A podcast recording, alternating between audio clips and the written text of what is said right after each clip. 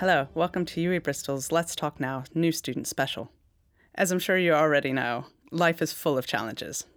And in a new environment, with a new city to explore, new people to meet, and new, more difficult subjects to study, these challenges may feel like more than you can overcome, but we promise you, you can.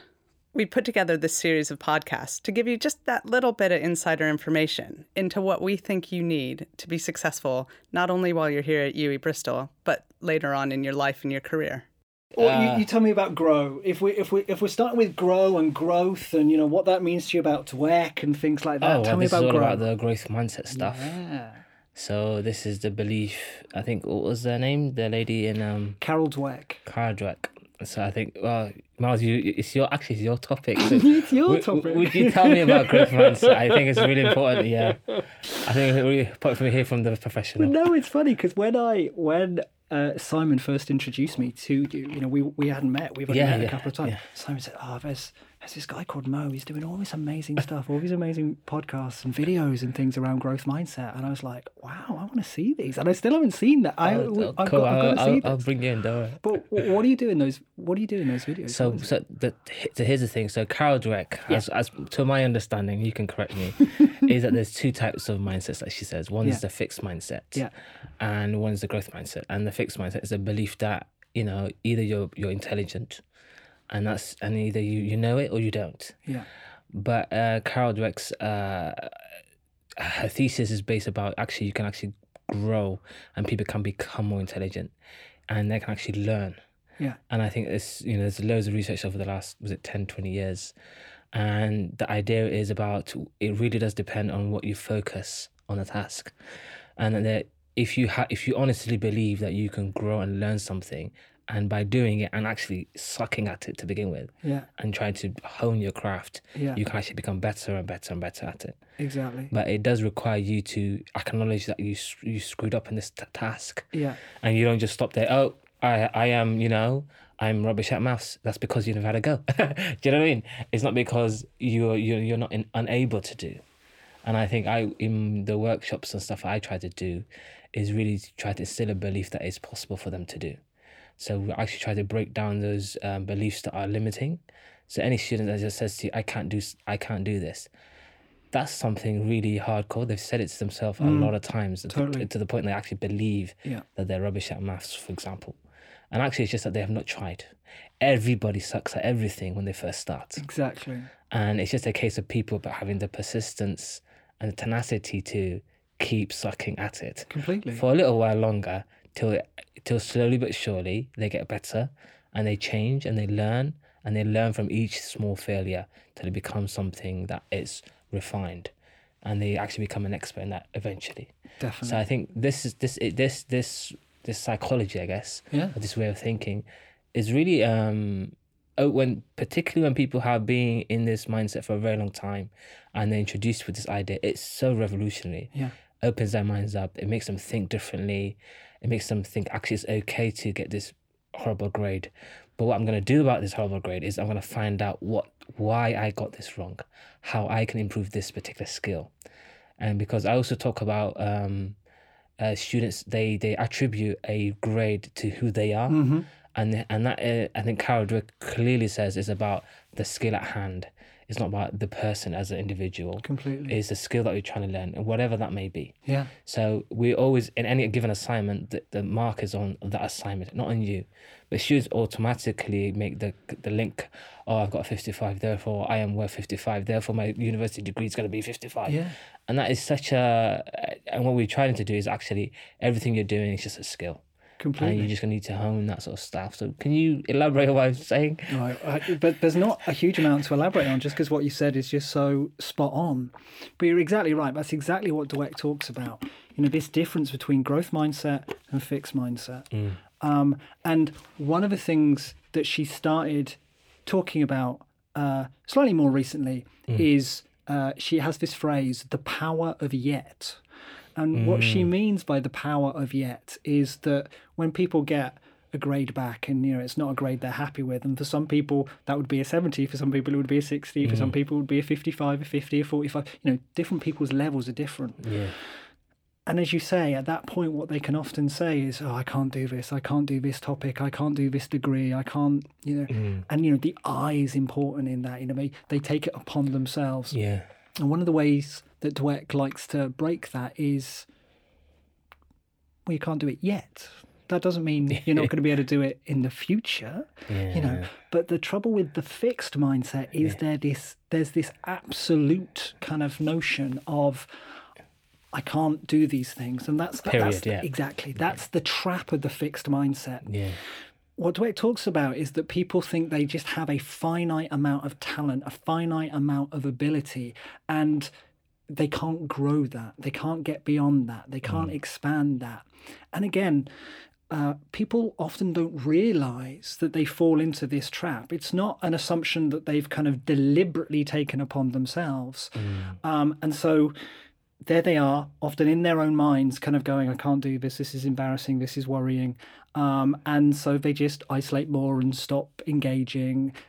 And that's where the revolution of the growth mindset is. If, if your head mm. is like that, if your mind is telling you that, then let's show you some evidence. Let's show you what can happen. You know, let's show you data about Yeah. what happens if you practice, what happens Yeah. if you go, as you rightly say, you know, this is just an assignment. This isn't me. This is just the assignment. If I put more work in, if I Yeah. put more effort in, Yeah. then these skills can improve. They can move forward. And as you rightly say, you know, we all suck at everything to Yeah. begin with. Oh You know, yeah, my whole my life story, Miles, is is that because I went to the I went to college the first time around and I just sucked at everything, and it was like that. Okay, I'm not good at this. I'm not good at this. I'm not good at this. And it took other people to say, "Why do you keep saying that? Yeah. What what's what? So you tried this thing what once, and you you do Yeah. terribly. Yeah. Like what's going on? so that you know, I, I, I- until somebody dared me say, you know what, you fail this a hundred times, and you know I'll give you X amount. And I, and I tried it, and I got it right the fourth or fifth time. Exactly. And I was like, okay, okay, so this is what it's all about. right, okay.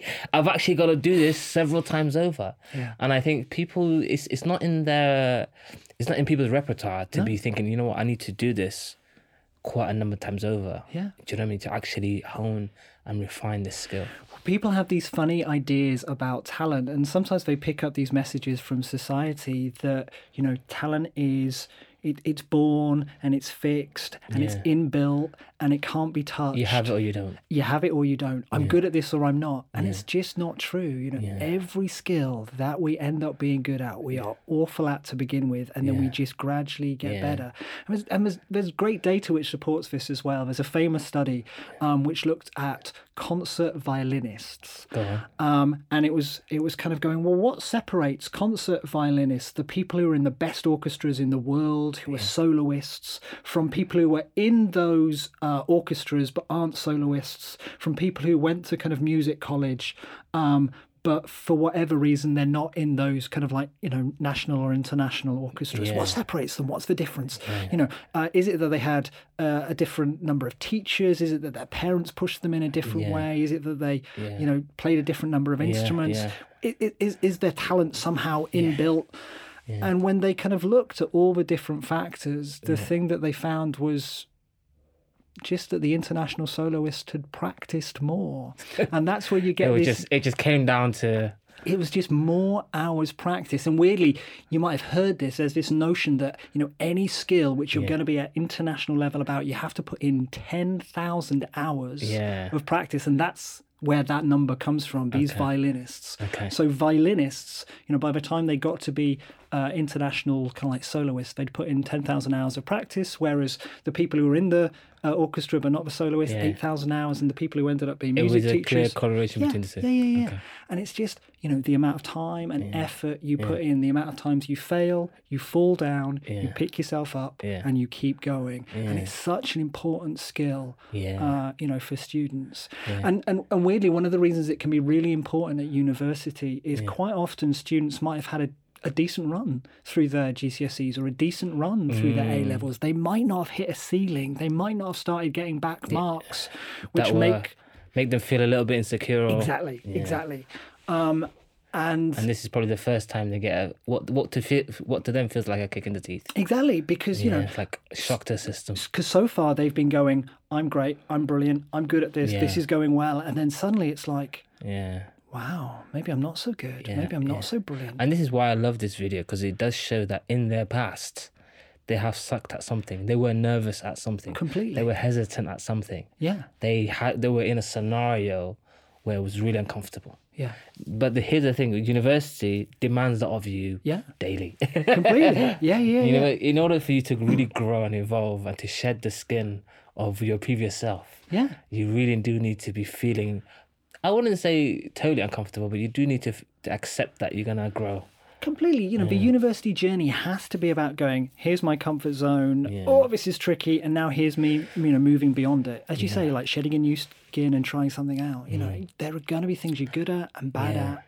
And that's part of the journey. Oh yeah, so yeah, so I mean, we've both seen students from from year one to year three, and they're just so different when they're leaving. yeah. I mean, the first year they come in and nervous, malnutrition, dare I say it? Do you know what I mean? Don't really know what, what the diet is going on and all that sort of stuff. And then they, you know, finish their university degree, young men and women, grown, you know, exponentially, uh, socially even, and in their minds and speaking, thinking more mature. Yeah. And I think, you- and then you do see some students who don't really engage as much, and and, it, and it's a telltale sign. It is. It It is a telltale sign because they decided to try to, you know, not risk, not not give out their whole self in a and, bit. and this is one of the funny things about what Dweck says. Mm.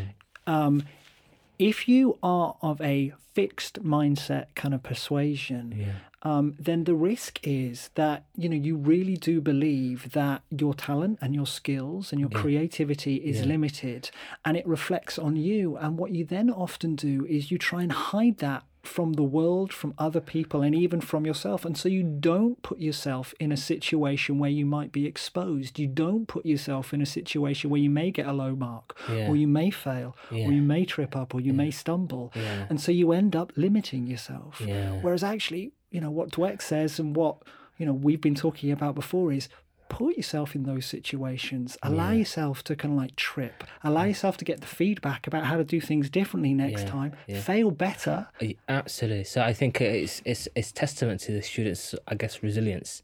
In, so I teach mainly the family year students. In their first two three weeks, they are so hesitant and reserved, whatever. Yeah. And I deliberately pick on the most shy person.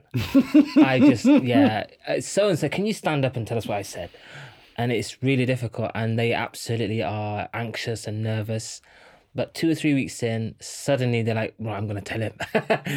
And then by the end of the the course, they they are not only developed a whole new set of concepts because of what I what I teach and stuff, but also they're just different people. Yeah. Those And wider skills. It does take sometimes uh, a poke from somebody to get it out of them, and I think that's I think that's also quite helpful sometimes. But it, it, I think if students could do that on their from their own volition yeah. from day one, because they come to me at third year and they're still a little bit behind the desk, Completely. and I think if only they just imagine what type of student they'd be if they decided, you know what, I'm just gonna throw myself in this. Exactly. I don't mind making myself a little bit of fool. I don't mind actually failing because it's my first year. I'm gonna roll with this and see where and how I can develop and evolve as a as a person. And that's what these podcasts are about, really. It's about us trying to Yeah, give students the permission and mm. responsibility and, and mm. just the idea that actually so much of this is in their control. So Yeah. much of this is up to them. If they can just give themselves permission to expand and to try and to experiment and to necessarily trip up and fail, Yeah. but then to fail better the next time and get Yeah. better going forward, Yeah. then their university journey is going to be so much richer and broader and more important to them.